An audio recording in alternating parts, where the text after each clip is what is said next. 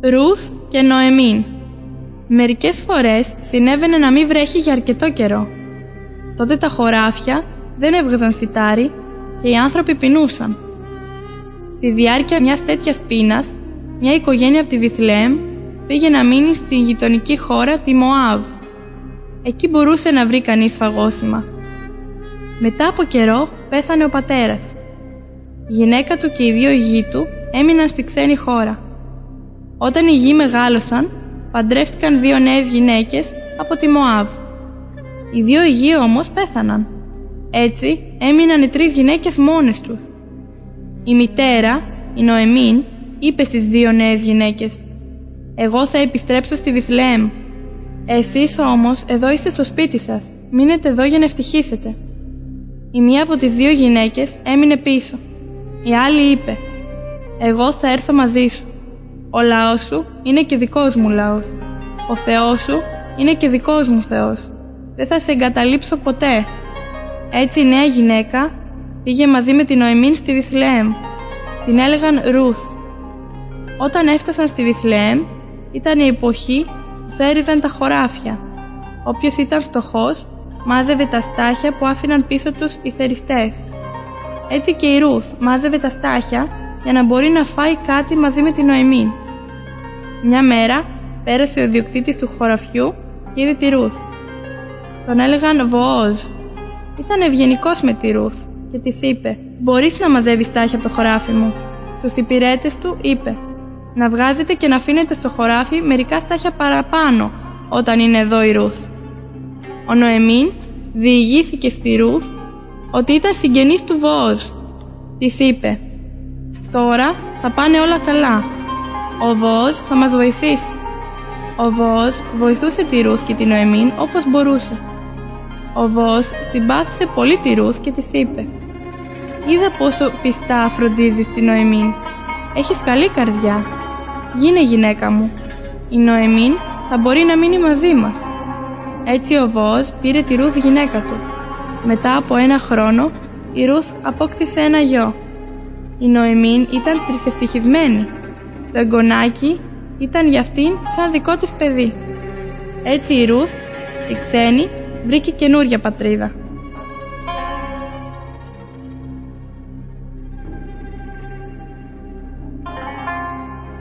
Ο προφήτης Σαμουήλ Ο Θεός μιλούσε στους Ισραηλίτες μέσα από σοφούς άντρες και γυναίκες. Τους ονόμαζαν προφήτες. Μερικές φορές οι προφήτες έπρεπε να προειδοποιούν τους Ισραηλίτες όταν αυτοί δεν έκαναν εκείνο που ήθελε από αυτούς ο Θεός. Άλλες φορές παρηγορούσαν το λαό όταν αυτός περνούσε δύσκολες στιγμές. Ένας από τους προφήτες ήταν και ο Σαμουήλ. Από τη γέννησή του κιόλας ήταν προορισμένος να υπηρετήσει τον Θεό. Αυτό συνέβη ως εξής. Στην ορεινή περιοχή της φυλής Εφραήμ ζούσε ένας άντρας. Το όνομά του ήταν Ελκανά. Η γυναίκα του, η Άννα, επιθυμούσε από πολύ καιρό να αποκτήσει ένα παιδί. Αλλά δεν μπορούσε. Κάθε χρόνο η Άννα και ο Ελκανά πήγαιναν στο ιερό τη Σιλό. Εκεί η Άννα προσευχόταν στο Θεό. Έκλαιγε πολύ και έλεγε «Κύριε, αν μου δώσεις ένα γιο, τότε εγώ σου υπόσχομαι να τον αφιερώσω σε σένα. Για όλη του τη ζωή θα σε υπηρετεί. Ο Ηλί ήταν ιερέας στο ιερό της Σιλό. Όταν άκουσε για ποιο λόγο έκλαιγε η Άννα, της είπε «Μη στεναχωριέσαι και πήγαινε στο σπίτι σου. Ο Θεός του Ισραήλ θα σου δώσει αυτό που ζήτησες». Έτσι και έγινε.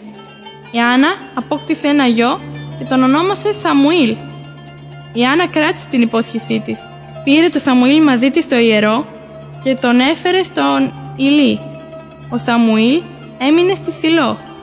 Ο Ηλί του δίδαξε όλα όσα έπρεπε να μάθει για να γίνει ιερέας. Κάθε χρόνο η μητέρα του Ιάννα του έφτιαχνε ένα μικρό ιερατικό χιτόνα και του τον έφερνε στη Σιλό. Μια νύχτα, όταν ο Σαμουήλ κοιμόταν, ο Θεός του φώναξε «Σαμουήλ, ο Σαμουήλ ξύπνησε. Έτρεξε στον Ηλί και του είπε «Με φώναξες, εδώ είμαι». Αλλά ο Ηλί του απάντησε «Παιδί μου, δεν σε φώναξα, πήγαινε να κοιμηθείς». Ο Θεός φώναξε και πάλι το Σαμουήλ. Αυτός ξανασηκώθηκε και πήγε στον Ηλί.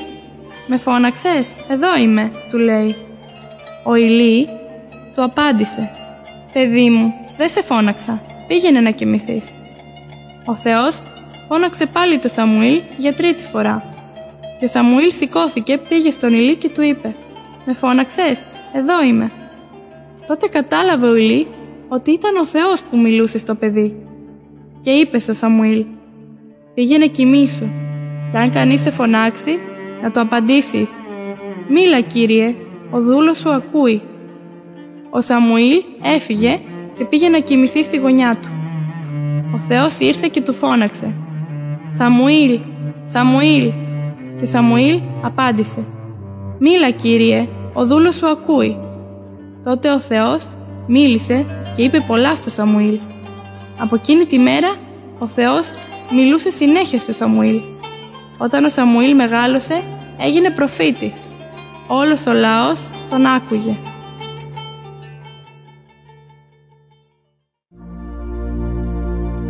Ο Σαούλ γίνεται βασιλιάς. Ο Σαμουήλ είχε πια γεράσει όταν ο Θεός του ανέθεσε μια αποστολή. Έπρεπε να δώσει στο Ισραηλιτικό λαό ένα βασιλιά.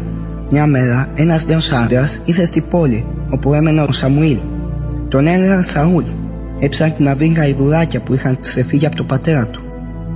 Και δεν μπορούσε να τα βρει πουθενά. Τότε αποφάσισε να πάει στο Σαμουήλ και να τον ρωτήσει. Σκέφτηκε Ίσως ο προφήτης να γνωρίζει που θα πρέπει να ψάξω. Όταν ο Σαμουήλ είδε το Σαούλ να έχετε, του μίλησε ο Θεός και του είπε «Να ο άνθρωπος για τον οποίο σου μίλησα. Αυτός θα βασιλέψει το λαό μου». Ο Σαμουήλ είπε στο Σαούλ «Μην νοιάζεσαι για τα γαρδουράκια, γιατί βρέθηκα.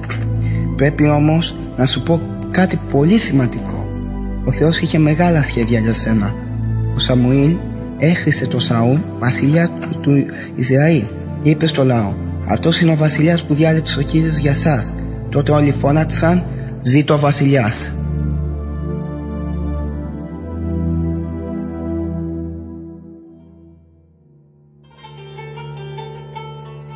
Σαούλ και Δαβίδ Ο Σαούλ ήταν κιόλας πολλά χρόνια βασιλιάς. Καθώς περνούσε όμως ο καιρός, δεν άκουγε πια το Θεό και δεν έκανε ό,τι ήθελε από αυτόν ο Θεός. Τότε ο Θεός είπε στο Σαμουήλ «Ο Σαούλ δεν μπορεί πια να είναι βασιλιάς του Ισραήλ. Γέμισε το δοχείο σου με λάδι και πήγαινε στην πόλη Βιθλέμ, στον Ιεσέ, γιατί έχω βρει ανάμεσα στους γιους του το βασιλιά που χρειάζομαι. Ο Σαμουήλ έκανε αυτό που του είπε ο Θεός και πήγε στη Βιθλέμ. Ο Ιεσέ παρουσίασε 7 από τους γιους του στον Σαμουήλ. Κανένας όμως από αυτούς δεν είχε διαλέξει ο Θεός. Ο Σαμουήλ ρώτησε τον Ιεσέ: Αυτά είναι όλα τα παιδιά σου; Ο Ιεσέ απάντησε: Απομένει ακόμα μικρότερος, αλλά αυτός βόσκει τα πρόβατα. Τον λένε Δαβίδ. Ο Σαμουήλ του είπε: Στείλε και φέρτον. Όταν ήρθε ο Δαβίδ, είπε ο Θεός στο Σαμουήλ: Αυτός είναι, σήκω και χρήσε το βασιλιά. Πήρε λοιπόν ο Σαμουήλ το δοχείο με το λάδι και έχρισε το Δαβίδ. Έτσι ορκίστηκε να γίνει βασιλιάς του Ισραήλ. Από εκείνη την ημέρα ο Θεός ήταν μαζί με τον Δαβίδ. Ο Σαούλ καθόταν στο παλάτι του. Δεν αισθανόταν καλά. Κατάλαβε ότι ο Θεός τον είχε καταλήψει. Τον τυραννούσαν βασανιστικές σκέψεις. Τότε οι υπηρέτες του είχαν μια ιδέα. Είπαν στο Σαούλ: Να ψάξουμε να βρούμε κάποιον που να ξέρει να παίζει άρπα θα μπορεί αυτός με τη μουσική του να σου διώξει τις κακές σκέψεις. Ο Δαβίδ, ο γιος του Ιεσέ, από τη Διθλέμ, ξέρει να παίζει άρπα. Είναι άνθρωπος αξιόλογος και γενναίος πολεμιστής. Μιλάει με φρόνηση και είναι όμορφος. Αμέσως καταλαβαίνει κανείς ότι ο Θεός είναι μαζί του. Ο Σαούλ έστειλε να φέρνει τον Δαβίδ στο παλάτι. Όταν ο Δαβίδ έπαιζε την άρπα του, ανακουφιζόταν ο Σαούλ και έφευγε η κακή του διάθεση.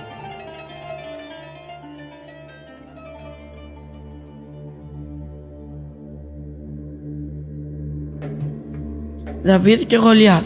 Το καιρό που Σαούλ ήταν βασιλιάς, γινόταν συνέχεια πόλεμοι, ανάμεσα στον Ισραηλιτικό λαό και στους εχθρούς του, τους Φιλιστέου. Κάποια μέρα, οι Φιλιστέοι ήρθαν πάλι ως τα σύνορα και έσυσαν το στρατόπεδό τους.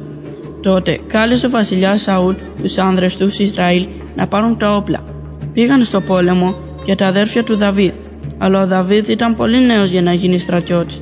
Έπρεπε να μείνει κοντά στον πατέρα του και να φυλάει τα πρόβατα.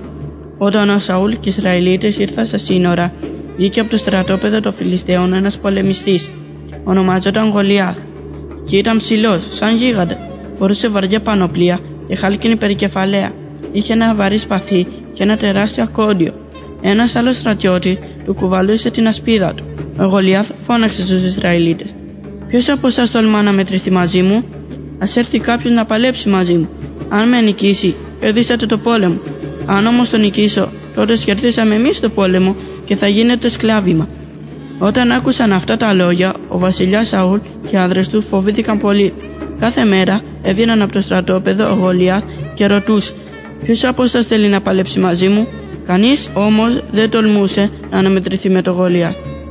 Μια μέρα ο Ισέας έστειλε το Δαβίδ στα αδέρφια του. Στο στρατόπεδο ήθελε να μάθει πώς είναι η γη του. Όταν ο Δαβίδ ήρθε στα αδέρφια του και μιλούσε μαζί τους, ο Γολιάθ για ακόμη μια φορά προκάλεσε τους Ισραηλίτες σε μονομαχία. Ο Δαβίδ είδε πόσο μεγάλο φόβο είχαν όλοι μπροστά του. Ακούσε τους στρατιώτες που έλεγαν μεταξύ τους. Όποιος μπορέσει να τους σκοτώσει αυτόν τον άντρα, ο βασιλιάς θα το γεμίσει πλούτη και θα του δώσει τη κόρη του για γυναίκα. Ο Δαβίδ πήγε στο Σαούλ και του είπε: Βασιλιά μου, δεν το φοβάμαι εγώ αυτόν τον Φιλιστέο που κοροϊδεύει το λαό του Θεού. Θέλω να παλέψω μαζί του. Ο Σαούλ όμως απάντησε: Αυτό είναι αδύνατο, εσύ είσαι πολύ νέο. Ο Φιλιστέος είναι έμπειρος πολεμιστής. Τότε το Δαβίδ του είπε: Όταν έβουσκα τα πρόβατα του πατέρα μου, ερχόταν μερικές φορές κανένα λιοντάρι ή καμιά αρκούδα και έρπαζε ένα πρόβατο. Τότε εγώ έτρεχα ξοπίσω του, τα σκότωνα και γλίτωνα το πρόβατο. Ο Θεός με γλίτωνε από νύχια του λιονταριού και της αρκούδας. Αυτό θα με γλιτώσει και από τα χέρια του Γολιά. Τότε ο Σαούλ είπε στο Δαβίδ: Πήγαινε και εσύ ο Θεό μαζί σου. Έδωσε στον Δαβίδ τη δική του πανοπλία και την φόρεσε την περικεφαλαία του. Ο Δαβίδ ζώστηκε το ξύφος του Σαούλ πάνω του από την πανοπλία και έκανε μερικά βήματα. Η πανοπλία όμως του ήταν πολύ μεγάλη και πολύ βαριά. Ο Δαβίδ είπε στο Σαούλ: Αυτή η πανοπλία δεν θα είναι για μένα και την έβαλε. Ο Δαβίδ πήγε στο ποτάμι και διάλεξε πέντε λιθαράκια. Τα έβαλε στο ποιμένικο σακούλι του, πήρε στο χέρι του το ραβδί του και τη σφεντόνα του και πλησίασε το γολιά. Ο Φιλιστέος κοίταξε τον Δαβίδ και γέλασε που τον είδε τόσο νέα. Ο Δαβίδ όμως πήρε ένα λιθάρι από το σακούλι του, το έβαλε στη σφεντόνα και το ρίξε στο κεφάλι του Γολιάθ. Τότε ο Γολιάθ έπεσε με το πρόσωπο στη γη. Όταν οι Φιλιστέοι είδαν ότι σκοτώθηκε ο ισχυρότερος ανάμεσα στους άνδρες του, τράπηκαν σε φυγή. Τώρα ο Δαβίδ ήταν ξακουστός. Δεν γύρισε πίσω στην οικογένειά του. Ο βασιλιά Σαόλ το κράτησε κοντά του στο παλάτι. Δαβίδ και Ιωνάθα. Ο Σαούλ είχε ένα γιο που τον έλεγαν Ιωνάθα. Ο Δαβίδ και ο Ιωνάθαν έγιναν οι καλύτεροι φίλοι. Ο Δαβίδ ήταν περισσότερο δημοφιλής σε όλο το λαό από ότι ο βασιλιάς. Έτσι ο Σαούλ άρχισε να ζηλεύει. Ο Ιωνάθαν τον άκουσε που έλεγε «Αυτό το Δαβίδ θα το σκοτώσω». Ο Ιωνάθαν πήγε γρήγορα στο Δαβίδ και το προειδοποίησε. Του είπε «Ο πατέρας μου θέλει να σε σκοτώσει. Πρόσεχε και κρύψου. Θέλω να μιλήσω ακόμη μια φορά με τον πατέρα μου για σένα». Ο Ιωνάθαν πήγε στο Σαούλ και μίλησε μαζί του για τον Δαβίδ. Ο Σαούλ άλλαξε γνώμη και υποσχέθηκε να μην κάνει κανένα κακό στο Δαβίδ. Ο Δαβίδ μπόρεσε να επιστρέψει στο παλάτι. Κάποιο μέρα ο Σαούλ ήταν πάλι κακοδιάθετος. Καθώς ο Δαβίδ έπαιζε την άρπα, τον κυρίεψε ο θυμό. Έριξε το ακόντιό του για να καρφώσει τον Δαβίδ. Ο Δαβίδ όμως ξέφυγε από το ακόντιο, καρφώθηκε στο τοίχο. Ο Δαβίδ γλίτωσε την ίδια κιόλας νύχτα, έφυγε από το παλάτι. Ο Ιωνάθαν, στα κρυφά, πήγε στη κρυψώνα του Δαβίδ. Ήξερε ότι ο Δαβίδ δεν μπορούσε να επιστρέψει πια στο παλάτι. Ο Δαβίδ και ο Ιωνάθαν εγκαλιάστηκαν και έκλεγαν. Έδωσαν μεταξύ τους την υπόσχεση. Είμαστε πάντοτε φίλοι, ό,τι και αν συμβεί.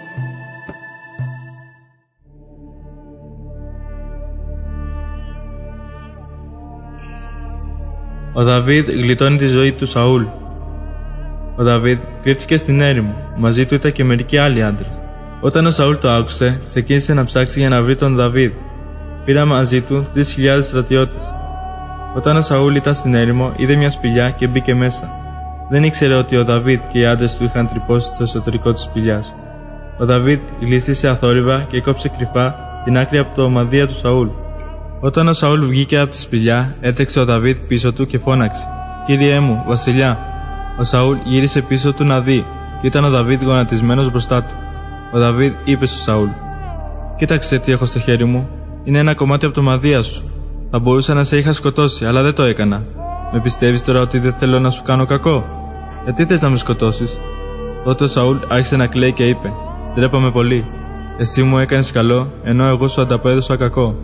Ο Θεός να σου ανταποδώσει το καλό που μου έκανες σήμερα.